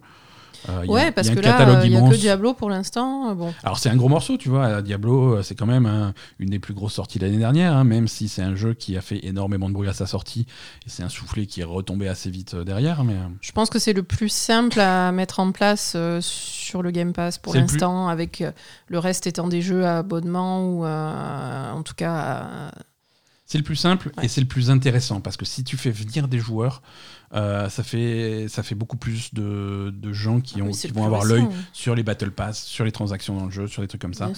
C'est vrai que des jeux qui se basent sur, euh, sur des boutiques avec du contenu, avec euh, des battle pass, des trucs comme ça, c'est vrai qu'il y en a beaucoup qui dès le début, font le choix du free-to-play parce que ce qui est intéressant, c'est de faire venir les joueurs. Et une fois qu'ils sont là, bah, tu, vas, tu vas pouvoir leur vendre des trucs en plus. Mm. Donc, euh, donc voilà, si vous aviez prévu d'acheter euh, Diablo 4, patientez un petit peu. Euh, voilà pour Xbox. Donc Sony, on en a parlé un petit peu tout à l'heure, ils ont aussi eu leurs résultats financiers. Mhm. Euh, Sony enregistre un trimestre record, mais se prépare à une baisse des ventes euh, de PlayStation 5. Ouais. Selon le dernier rapport financier, Sony a vendu 8,2 millions de consoles PlayStation 5 supplémentaires depuis le dernier exercice, portant son total à 54,7 millions d'unités vendues jusqu'à présent. Euh, ça représente un total de 16,4 millions de consoles vendues au cours de ces années fiscales jusqu'à présent. Ça dure jusqu'au 31 mars. Euh, cependant, Sony a réduit ses prévisions attendues pour pour l'année de 5% en raison d'une diminution prévue des ventes de matériel et une augmentation des pertes liées aux promotions. Parce qu'il y a, eu beaucoup, il y a beaucoup de promos, il y a beaucoup de soldes sur la, sur la Mhm. PlayStation 5, et donc du coup, les bénéfices sont forcément pas les mêmes à l'arrivée. Parce que tu vends beaucoup de consoles à prix réduit. Mm. Ça a forcément un impact. Sony avait prévu de vendre 25 millions de consoles au cours de cette année fiscale, mais maintenant a révisé ce chiffre à 21 millions d'unités. Euh, citation du, du directeur financier de Sony, euh, Hiroki Totoki. Partiellement en raison de l'entrée dans la seconde moitié du cycle de la console, ça, ça va être intéressant, on va en parler. Nous visons à, optimiser les ventes en mettant davantage l'accent sur l'équilibre avec les bénéfices. Euh, nous prévoyons donc un déclin progressif des ventes d'unités à partir de l'exercice suivant. Voilà. Dernier petit détail, euh, Spider-Man 2 a dépassé 10 millions d'exemplaires vendus. Ce qui est cool. Euh, donc, directeur financier euh, de Sony, Hiroki Totoki, qui parle de seconde moitié du cycle de vie de la console. Ouais. Euh, Déjà? Ouais, voilà, déjà, déjà, mais c'est ça. Alors, euh, beaucoup, beaucoup de médias français ont traduit ça par euh, fin de vie de la console. On n'est pas encore en fin de vie de la PlayStation 5, calmez-vous, hein, remettez vos slips. Mais, euh, mais deuxième moitié, oui, on commence. On, on a une console sortie en 2020, on est en 2024. Oui, on est sur Les le- générations font 8 ans. voilà, on est. On est au milieu, ouais. Je- voilà, je sais pas, on, on est sûrement. On est sûrement pas à la fin, mais on est clairement plus au début. Non. Ça, c'est évident. Euh, et et c'est vrai que du coup, il faut ajuster les stratégies. Mhm. Euh, toutes les cartouches qu'ils avaient pour lancer fort la console, elles sont passées. Voilà, là c'est fini, oui, là, c'est-. Là, on passe sur une, sur une nouvelle phase, Mhm. euh, une phase un petit peu plus de croisière. Oui, voilà, c'est Euh, ça. Et, euh, et d'ailleurs, conséquence directe de ça, on passe sur une phase qui est un petit peu plus plan-plan. Euh, ils ont annoncé que, Sony- euh, que PlayStation ne sortira aucun jeu majeur dans leur franchise existante cette année. Ah ouais, Quand je dis cette année, c'est donc jusqu'à avril 2025. ah, carrément. Voilà, donc ça, euh, on peut en conclure que des jeux comme Death Stranding 2 n'arriveront qu'après avril 2025, mais ça veut aussi dire qu'il ne faut pas compter sur des classiques comme du Uncharted, comme du The Last of Us, comme du Ratchet Clank, comme du Horizon. On peut pas non plus compter sur une suite, sur une suite de Ghost of Tsushima qu'on attendait euh, depuis longtemps. vrai. Donc voilà, Au- aucun jeu majeur. Alors attention à la formulation, aucun jeu majeur dans les franchises existantes. Oui, ça, Ça, veut, dire ça veut pas dire qu'ils sortent jeux. pas de jeux. Mhm. Ça veut pas dire qu'ils sortent pas de jeux et ils vont sortir des jeux. Donc ça peut être aussi des jeux un petit peu plus mineurs. Oui, Alors qu'est-ce que ça veut dire jeu mineur? Je sais pas. moi non plus. Par exemple, quand, quand Sony sort Spider-Man et ensuite sort Miles Morales qui est le petit DLC indépendant, est-ce que Miles Morales c'est un jeu mineur? Peut-être, non, ça, reste dans la franchise Spider-Man Ouais. quand même. Mais c'est pas un jeu majeur de la franchise Spider-Man. Tu vois, ils sortent pas Spider-Man 3. Oui, Mais est-ce qu'ils te sortent un Spider-Man Venom? Tu vois, euh, c'est des possibilités. Faut qu'ils arrêtent avec Spider-Man, excuse-moi. Ils peuvent aussi sortir des jeux sur des nouvelles franchises. hein. On sait qu'ils ont des Mm. nouvelles franchises en développement. Ils ont en particulier un jeu comme Concorde, euh, qu'ils ont montré sur un State of Play, qui, a un, qui est un jeu multijoueur, une nouvelle franchise. Et ça, ça on sait que ça arrive cette année. Mhm. hein. donc euh, il va quand même y avoir des jeux. On a aussi un gros soutien des éditeurs tiers qui continue. hein. Mm. On, on a toujours des- du soutien des éditeurs tiers avec des exclusivités PlayStation 5.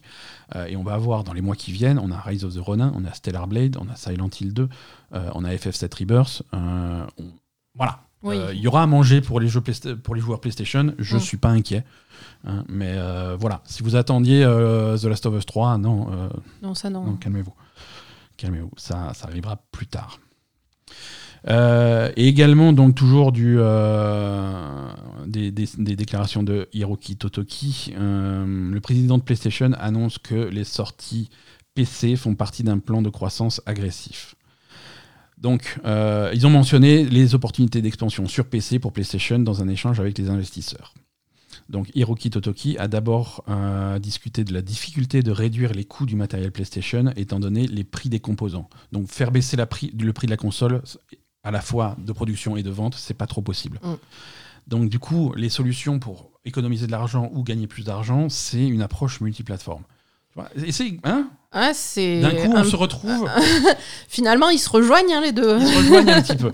Alors, une approche multiplateforme des jeux first party. Alors, ils n'en sont pas au même stade Non. psychologiquement, tu Ah, vois. non, Il va se passer du temps avant que The Last of Us sorte sur Xbox. Oui. Mais euh, voilà, je cite, par le passé, comme vous le savez tous, nous voulions populariser notre console. Et le but principal des titres first party était de rendre la console populaire. C'est vrai, mais il y a une synergie à cela. Donc si vous avez un contenu first party solide, non seulement sur notre console, mais aussi sur d'autres plateformes comme les ordinateurs, un jeu first party peut se développer avec du multiplateforme.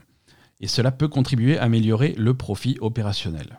C'est donc un autre aspect sur lequel nous voulons travailler de manière proactive. Donc ouais, sortir son jeu sur d'autres plateformes, c'est gagner plus d'argent. C'est voilà, c'est aussi simple que ça. Oui, enfin sur PC pour l'instant. Pour l'instant, c'est sur PC. Voilà. Mais Enfin, après, PC, c'est Microsoft. Hein. Excuse-moi. à Mais... PC, on se retrouve sur Windows. Tu voilà, c'est ça va quand même dans les poches. euh, Exactement. Et Dans les poches de Monsieur Microsoft. hein. Monsieur Microsoft il est content parce que quand tu lances Steam pour jouer à Uncharted, Mhm. le bouton d'à côté, c'est le Game Pass. hein. Euh, voilà. Donc tu vois, ça se rapproche. Voilà. Euh, je pense personnellement qu'il y a des opportunités pour améliorer les marges, a-t-il ajouté. Donc je voudrais adopter une approche agressive pour améliorer nos performances en matière de marge. Alors qu'est-ce que ça change? Parce qu'effectivement, les jeux, de toute façon, les jeux Sony, ils finissent par atterrir sur Steam, ça c'est déjà le cas. Mhm. Mais je pense qu'on va, on, se dirige vers euh, une stratégie où les, euh, les fenêtres de tir sont réduites. Oui. On va pas avoir deux ans, trois ans à attendre avant d'avoir un Horizon ou Oui. un truc en version PC. Ça va être plus réduit, ça va être plus court, voire, on l'a vu pour Helldivers, dans certains cas, quand ça a du sens, voire le même jour. Oui, oui, pour un jeu multi où il y a besoin de joueurs, il vaut ouais. mieux tout sortir Tout en fait. même temps. Et, et ils vont, et ils vont le tester aussi, pas que, ils vont aussi le tester sur des jeux solo, tu vois. Je veux dire, il y a tellement de cartons sur Helldivers que ça, ça secoue pas mal de choses. Bien sûr. Ça secoue pas mal de choses. Euh, et, et on note que c'est un changement notable pour, euh, par rapport à la stratégie PlayStation de l'époque de Jim Ryan. Euh, voilà. Tout à fait. Ça, c'est le genre de choses aussi, c'est la, conséquence d'un changement de, de leadership chez PlayStation. Bah, il faut qu'ils évoluent de toute façon, Sony, parce que même si ça reste eux qui, qui, sont, qui sont devant pour l'instant, s'ils font pas du pognon, avec l'argent qu'ils dépensent pour faire les jeux, Mhm. euh, s'ils font pas de plus de rentrée d'argent, ça va être compliqué, quoi. hein. Exactement. Exactement. Euh, voilà, écoute, on a parlé de Xbox, on a parlé de PlayStation. Nintendo. Ouais. La sortie de la Nintendo Switch 2, appelons-la comme ça, serait désormais prévue pour le premier trimestre 2025. Mais encore, la, la Switch 2, on s'en fout, elle sortira jamais cette console. Euh, Ça, ça en prend la direction. Euh, c'est vrai que c'est vrai que jusque là, on avait beaucoup de rumeurs qui disaient bon bah voilà 2024, ça va être l'année de la Switch 2. Euh, c'est euh, c'est clairement plus le cas. C'est clairement plus le cas. La Switch 2, initialement prévue pour une sortie fin 2024, est maintenant programmée pour le premier trimestre 2025. Et comment on le sait? J'y arrive, ma, ma- chère Asa. C'est excellente question. Je te remercie de l'avoir posée. Le décalage du lancement de la console au début de l'année prochaine, mais toujours dans le même exercice fiscal, Oui. euh, vise à garantir un catalogue de lancement euh, étoffé euh, pour la Switch 2 avec un plus grand nombre de titres. Donc ça, c'est des, rumeurs qu'on a eu euh, plusieurs sources. hein. Il y a Eurogamer qui a la, qui a la, qui a la rumeur, Vid- euh, VGC, Video Game Chronicles également.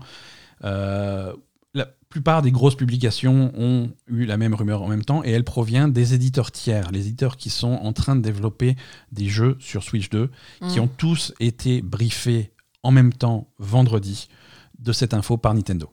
Ils ont dit voilà, vous êtes en train de D'accord. vous êtes en train de développer des jeux, prenez un petit peu plus votre temps. En interne, on a revu la sortie de la console au premier trimestre 2025. Donc, on a eu toutes ces informations concordantes en même temps de toutes les sources possibles. Ça paraît assez solide. Alors, qu'est-ce que. Pourquoi? Est-ce qu'il y a un gros jeu majeur qui va, qui va sortir entre temps pour euh, qui va booster les ventes de la console? Est-ce qu'il la sorte pas pour Noël? Mhm, mhm. Ça Alors- me tue un petit peu en fait. Mais complètement. Alors le pourquoi, le pourquoi, c'est la, c'est la question à 100 000 dollars. hein. C'est euh, Parce que logiquement, quand tu savoir. sors ta console pour les fêtes de fin d'année, c'est jackpot quoi. c'est jackpot, ça marche bien. Après, on est aussi dans un contexte, on l'a vu avec toutes les sorties de consoles euh, ces 20 dernières années. Il n'y a pas besoin des fêtes pour vendre ta console. De toute façon, le jour où tu la sors, il n'y en a plus. Elle n'est pas en magasin, elle n'est pas disponible, elle est en rupture de stock pendant des mois et des mois et des mois et des mois. C'est vrai. pas, t'as pas besoin de rajouter la cartouche euh, Eh, pour Noël, on a acheté des Switch 2. Non, de toute façon, il n'y en aura pas. Euh, C'est vrai. Voilà, hein, c'est comme ça. Alors, pourquoi? Euh, Ça peut être euh, un problème, de- justement, euh, des prévisions de, de disponibilité de matériel, pour avoir suffisamment de quantité en rayon pour limiter la frustration des joueurs. Ouais, ok. Donc tu peux prendre plus de temps pour produire plus d'unités et les mettre en vente en même temps pour réduire la Mhm. frustration. Ça permet également de laisser plus de temps aux éditeurs tiers, mais également aux studios internes, de développer les jeux disponibles au premier jour. Euh, voilà, c'est simplement, ou simplement la console n'est pas prête. Oui, c'est sûr. La console n'est pas prête parce que effectivement, là, on commence à arriver février, mars 2024.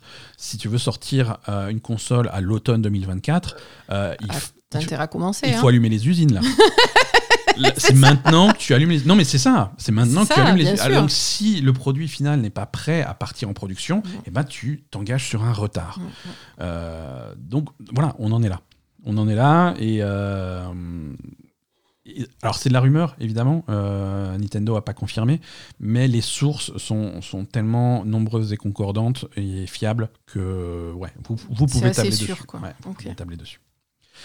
Euh, voilà, un petit peu de patience pour euh, les fans de Nintendo. Euh, L'envers du truc, la bonne nouvelle, c'est qu'il y a de plus en plus de sources qui confirment que la console sera parfaitement rétro-compatible. Encore heureux. ah, encore heureux, mais c'est Nintendo. hein. Donc euh, voilà, à la fois sur votre catalogue numérique et votre, car- et votre catalogue en, en cartouche ou, ou- ou- ca- euh, appelez ça comme Ça vous existe voulez. encore les cartouches? Oui, les boîtes que tu achètes à. Ah, Ça existe encore? Ouais, tu vas au supermarché, tu achètes ton, ton truc. Du coup, à chaque fois que tu veux changer de jeu, il faut euh, sortir le truc avec la petite pince à épiler. Sortir... Ah. Non, mais il y a. Non, Non, mais- mais je sais pas, j'avais l'impression que sur Switch, euh, c'était, il Non. il s'était plus dirigé vers Alors- le tout numérique déjà. euh. Ouais, alors non, euh, je- blague à part, euh, non, la Switch, c'est la, la console qui, euh, qui a le plus de retard sur le tout numérique. Ah Euh, bon, c'est je, la- je pensais que c'était le contraire. En termes de proportion, euh, c'est la Switch qui vend le plus d'exemplaires physiques. D'accord. Euh, voilà. C'est lié aux habitudes des, des joueurs, des acheteurs. C'est des, jeux Mm. en physique. On peut les revendre. On peut les. Voilà, c'est consoles plus axées pour les plus jeunes. Donc tu peux filer la cartouche à, à- à tes enfants, aux petits frères, la filer aux cousins, faire des échanges de jeux. Mhm. C'est plus pratique à plein niveau. Et en plus, Nintendo a pas une super bonne réputation en ce qui concerne le online. Non, Donc les gens ont peur d'investir dans une bibliothèque de jeux qui risque de perdre pour une raison X ou Y parce que Nintendo fait une connerie euh, à un moment donné. Voilà, non mais c'est con, mais t'as pas la même Oups. confiance. T'as pas la même confiance Ah, en de. Nintendo qu'en Sony par non, c'est exemple. vrai, c'est vrai. Euh, c'est comme ça. Euh, Embracer Ah putain. a licencié 8% de son staff. Encore? Mais il Eh reste oui. plus personne. Euh, Alors ils ont augmenté. En fait, ils avaient déjà, tu, tu- tu fais bien le- de le dire, ils avaient déjà viré pas mal de gens. Donc c'est Ah bah oui. au cours du troisième trimestre, la société a licencié 483 personnes, ce qui porte le total des employés euh, licenciés euh, au, to- au cours des deux derniers trimestres à 1387, ce qui présente 8% de la main d'œuvre totale. Euh, ah, c'est voilà. 8% au total. 8% au total, c'est pas D'accord. 8% cette semaine. On augmente pour atteindre 8%. Et pourquoi, 8 pour- pourquoi ce chiffre de 8% Euh, C'est parce que 8%, c'est, la norme dans l'industrie de la technologie, aux États-Unis surtout. Euh, quand Microsoft a, fait, a viré plein de monde euh, il y a, le mois dernier, bah, c'était 8%. Quand tu, as des, quand, quand tu as des licenciements dans des grosses boîtes, que ça soit dans le jeu vidéo ou des trucs, on tourne autour des 8% généralement. C'est la, c'est, la moyenne, c'est le standard. C'est quand même scandaleux. C'est des, des Alors, pas Embracer, Embracer, ils ont pas un rond, mais des boîtes comme Microsoft, ils ont les sous, ils pourraient payer ces gens-là, mais non. Oui, bah, Euh. bah, du coup, c'est pas significatif que Embracer est vraiment dans la merde, quoi. Embracer est vraiment dans la merde. Mais c'est pas ça qui est Mais c'est pas- ouais, ouais. significatif. Non, tout à fait. Euh, alors, la société a publié son dernier rapport financier indiquant que ses ventes nettes ont augmenté de 4%. Cool. Cool. Euh, bien que cela soit largement grâce à ses divisions jeux de plateau et divertissement. Bon. Bah, on fait ce qu'on Les peut. ventes nettes de jeux PC et consoles a diminué de 5%. Bah, ils sortent rien. Ils sortent rien, ils continueront à rien sortir. Embracer a annulé 29 jeux depuis avril 2023. Voilà, c'est 20 Ils, ils- ils- c'est 29 projets qui ont été ils complètement vont continuer à faire des jeux vidéo ou- On se demande, euh, et c'est dommage parce qu'ils ont quand même les droits de beaucoup de choses. Le dernier gros jeu qu'ils ont annoncé, alors évi- évidemment c'est pas officiel, c'était pas un- pas un projet qui était annoncé publiquement, mais le plus récent c'est donc un projet Deus Ex euh, chez Eidos Montréal euh, qui a été Qui annulé euh, qui a été complètement annulé, complètement annulé. Donc voilà. Non, ils, ils ont le contrôle de tellement de franchises et ils sont en train d'annuler tous les jeux de ces franchises que c'est euh, c'est c'est une perte catastrophique pour, euh, pour le, la diversité jeux vidéo, hein, pour le paysage du jeu Ils ont qu'à les vendre, leur franchise, Et qu'est-ce qui nous Et emmerde voilà, ils les ont achetés pour une bouchée de pain. Ils ont acheté Tomb Raider et, et, et, et Deus Ex, une bouchée de pain Square Enix. Ils ont qu'à la vendre, une bouchée de pain. Ça leur fera un peu de cash et ils pourront acheter des. Mais c'est ça, Je sais pas. des chips pour le Voilà. distributeur. Exactement. Donc euh, voilà, ça se passe pas mieux chez Embracer. Euh, Même Bluebird Team n'a pas aimé le dernier trailer de Silent Hill 2. Euh, C'est on- eux qui le font, non? C'est eux qui font le jeu, c'est pas eux qui font les trailers. Voilà, c'est la, la petite nuance qu'on va voir. Ouais. Euh, on, on en a, alors on en a parlé, j'en ai parlé, c'était l'épisode que tu avais raté, mais euh, suivant le dernier trailer de Silent Hill 2, qui était pas super excitant comme trailer. C'était un trailer, rappelle-toi, qui était très concentré sur, le, sur la baston, sur les combats, sur les trucs comme ça. Mhm. C'est pas vraiment ça euh, l'âme de Silent Hill 2. Non. Donc c'était un petit peu un trailer hors sujet qui, qui donne l'impression que Konami essayait de surfer sur la vague euh, remake Resident Evil 4, des trucs comme ça, mais non, Mhm. c'est il faut comprendre que tu as un jeu très différent. Donc le, P- le PDG de Bluebird Team a déclaré qu'il comprend les critiques euh, autour de la récente bande-annonce du remake de Silent Hill 2, euh, qui n'a pas réussi à capturer l'esprit du jeu. Le trailer en question, mis en œuvre par Sony euh, sans la contribution de Bluebird Team, était axé sur les combats, ce qui n'a jamais été le point fort de Silent Hill. Euh, le président donc, de Bluebird Team, Piotr Babieno, euh, déclare en interview à un site polonais Il ne s'agit pas de l'esprit de ce qui était autrefois le jeu et de ce que nous essayons de créer maintenant. Euh, Babieno a ajouté que le studio travaille à capturer pleinement cette vision romantique d'un jeu qui a débuté il y a 22 ans. Et lorsque les joueurs verront le véritable gameplay et un vrai jeu, ils jugeront le jeu d'une manière complètement différente. On espère, hein, mais c'est vrai que le trailer était, était très très bof. Franchement, je me souviens pas. Je te, je te le repasserai. il- mais, Ouais. mais voilà, c'est ça le truc, c'est que je sais que tu aimes beaucoup Silent Hill Ouais. et tu te souviens pas du trailer. Donc C'est super parlant. C'est un problème, ouais. C'est un problème. C'est un problème. C'est le trailer n'a vraiment euh, marqué personne et était plutôt plutôt moche. Euh, c'était un petit peu décevant. Euh, Alan Wake 2 est le jeu Remedy euh, qui a dépassé le plus rapidement le cap du million de ventes. Mhm. Félicitations. Mais il n'a toujours pas rapporté d'argent. Ah. Pourquoi? Eh ben parce qu'il a coûté plus. Ouais. Et parce qu'il a coûté plus, c'est ça le problème. hein. Euh, dans son dernier rapport financier, c'est la saison, euh, Remedy a déclaré qu'Alan Wake 2 avait maintenant vendu 1,3 million d'unités, euh, dont 1 million ont été vendus à la fin de l'année calendrier, donc l'année dernière, en 2023. Cela représente euh, 50% de copies supplémentaires et trois fois plus de copies numériques qu'Alan- d'Alan Wake 2 vendues au cours des deux premiers mois que la précédente sortie, Control, euh, qui a fallu 4 mois pour avoir les mêmes chiffres. D'accord. Euh, Tero Virtala euh, de chez Remedy a déclaré que l'entreprise était satisfaite du démarrage des ventes d'Alan Wake 2. Le prix de vente est également resté à un niveau élevé, donc il n'y a pas eu de solde, et le jeu a déjà récupéré une partie significative des dépenses de développement et de marketing. Nous continuerons à développer le jeu pour servir les fans existants et attirer de nouveaux joueurs, et nous attendons à ce que le jeu continue à bien se vendre. Donc effectivement, c'est un jeu, c'est un peu un diesel, c'est pas le genre de jeu qui vend 10 millions d'exemplaires la première semaine, mais qui continue à bien se vendre de façon continue. Et, euh, et je pense qu'en 2024, il va continuer à bien se vendre avec les deux DLC qui vont arriver, qui vont un petit peu étoffer le truc. J'espère, parce que c'est quand même dommage que Remedy rentre pas dans ses sous. euh. Alors Remedy, ils rentrent dans leur sous, puisque c'est un jeu qui est complètement financé et publié par Epic. hein. Ah bah ça va alors que s'ils Donc, nous euh, donc voilà, mais euh, voilà, si Epic veut continuer à financer des projets comme ça, il faudrait que ça rapporte au moins, euh, au moins un euro. Quoi. Euh, oui, non, sinon Epic, ils vont plus trop. Voilà, pour l'instant, c'est pas le cas. Donc, Alan Wake 2, c'est vachement bien. Allez jouer à Alan Wake 2 et Mm. achetez Alan Wake 2. N'y jouez pas à la limite, hein, je m'en fous, mais achetez-le, quoi. Ouais, ben, comme d'habitude, c'est un petit peu dommage que les jeux qui sont un peu moins connus aient moins de succès. C'est ça. C'est dommage, quoi. C'est ça, effectivement.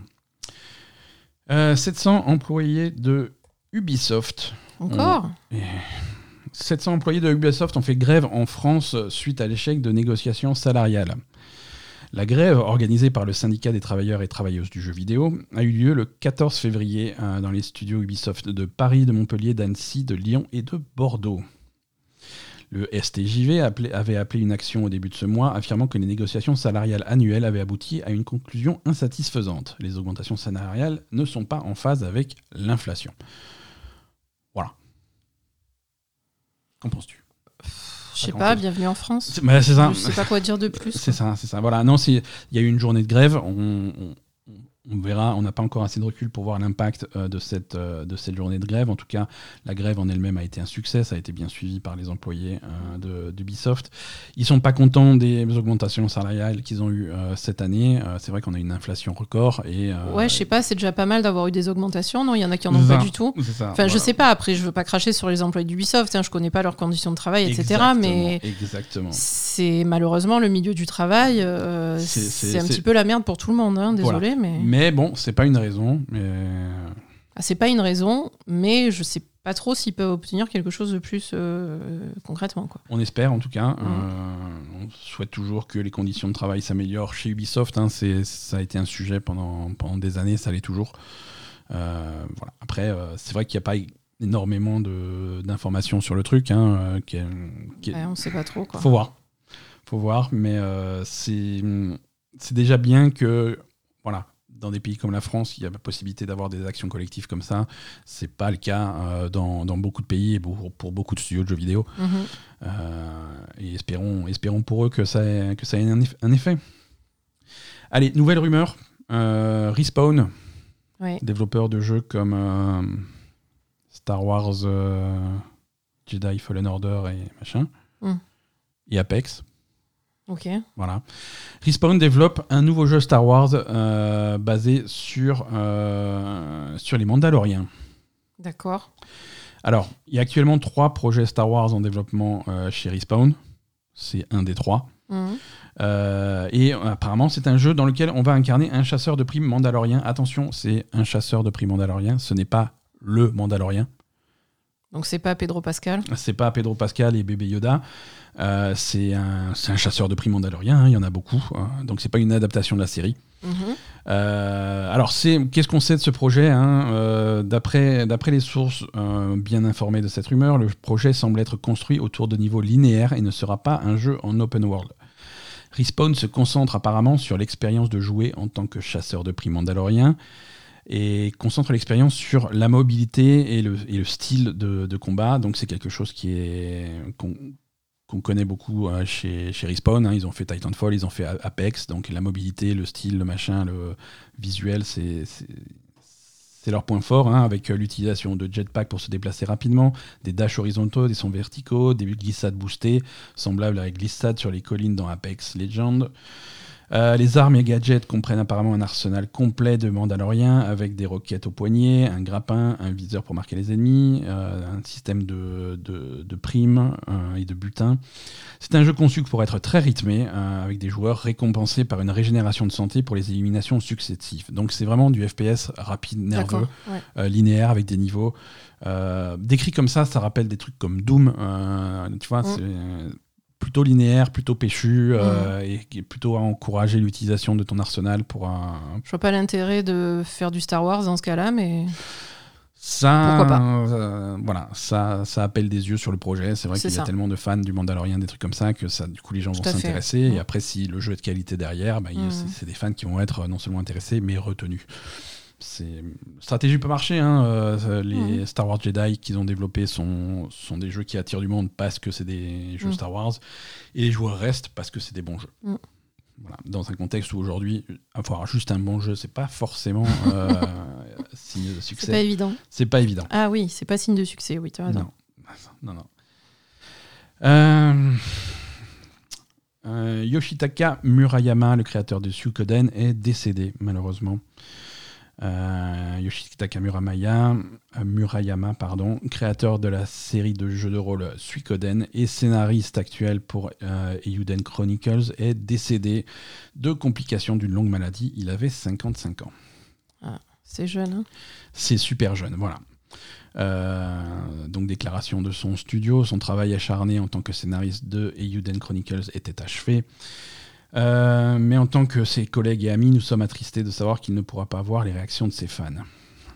Cependant, malgré ses sentiments, nous devons accepter la réalité qu'il n'est plus parmi nous et continuer à faire avancer son rêve en lançant Eiyuden Chronicle dans le monde. Eiyuden, c'est euh, donc le, c'était le projet de, de, ce bonhomme-là. Hein. c'est un successeur spirituel de Suikoden. Mmh. Euh, c'était un projet qui avait été lancé en 2020 via Kickstarter. Un Kickstarter qui avait, qui avait cassé pas mal de records. Hein. C'était, ça avait été un véritable carton. Euh, il y a un jeu prologue qui était sorti en 2022, Euden Chronicles Rising, et le jeu final, le jeu complet, Euden Chronicles Unread Heroes, est prévu pour arriver au mois d'avril. D'accord. Voilà. En parallèle, du côté de chez Konami, euh, Suikoden 1 et 2 sont actuellement en remaster. Ils ne sont pas encore sortis, mais les projets de remaster sont en développement. Donc voilà, non, c'est des, des, jeux classiques. Hein. Suikoden, c'est des jeux de rôle japonais euh, à l'ancienne, hein, mais qui avaient cette caractéristique d'avoir un casting euh, immense avec des tonnes et des tonnes et des tonnes ah de personnages jouables. Hein.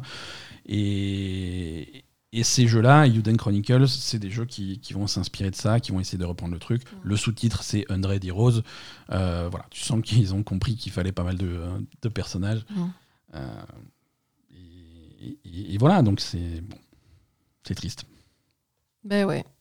C'est triste. Euh, allez, dernière petite news avant d'aller se coucher.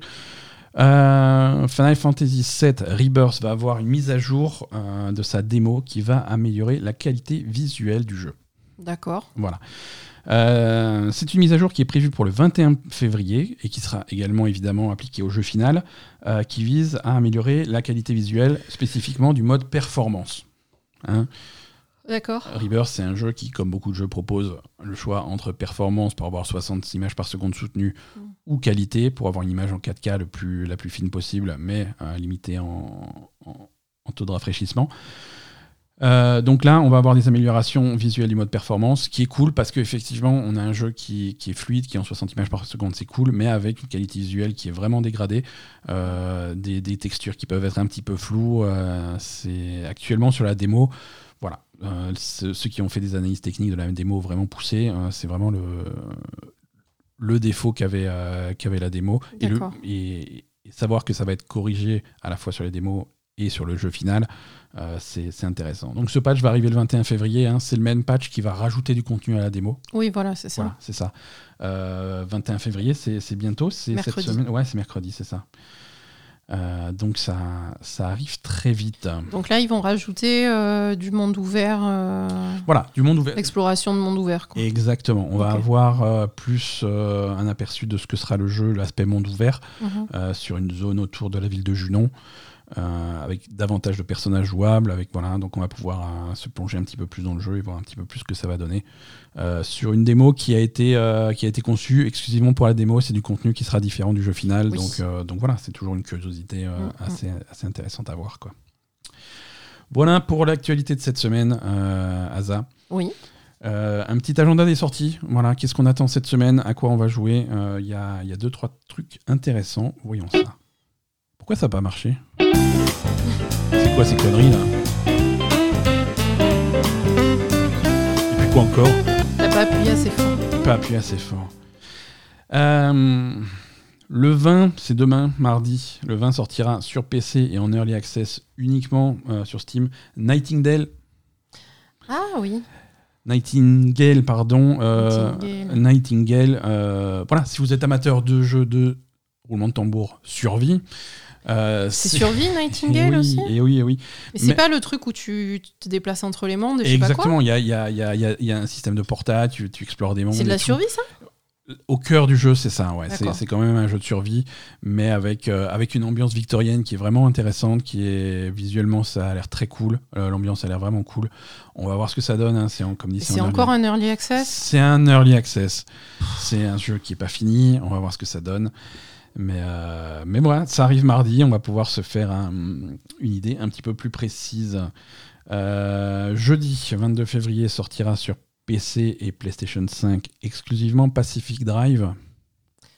Je sais plus. Ah, si, Pacific Drive, sais. ça a l'air très très Mm. cool. C'est un roguelike en voiture Ouais, ouais. euh, où tu explores la côte pacifique euh, avec, une, avec une vieille voiture toute pourrie. Mhm. Euh, et, et il se passe plein de plein de d'événements paranormaux et de trucs bizarres et tu améliores ta voiture et tu essayes de pas de pas mourir et tu recommences quand tu meurs et tu avec une meilleure voiture et des meilleurs trucs et des améliorations ça a l'air très cool l'ambiance a l'air vraiment très réussie. Euh, les previews sont, sont sont très positives moi c'est un jeu que j'attends beaucoup D'accord. On va voir on va voir ce que ça donne donc ça arrive jeudi sur PS5 et sur PC Pacific Drive voilà Asa Ouais, merci. Euh, merci pour cet épisode merci à tous tous ceux qui ont suivi Merci à tous. euh, merci pour euh, le public qui nous a suivis en live.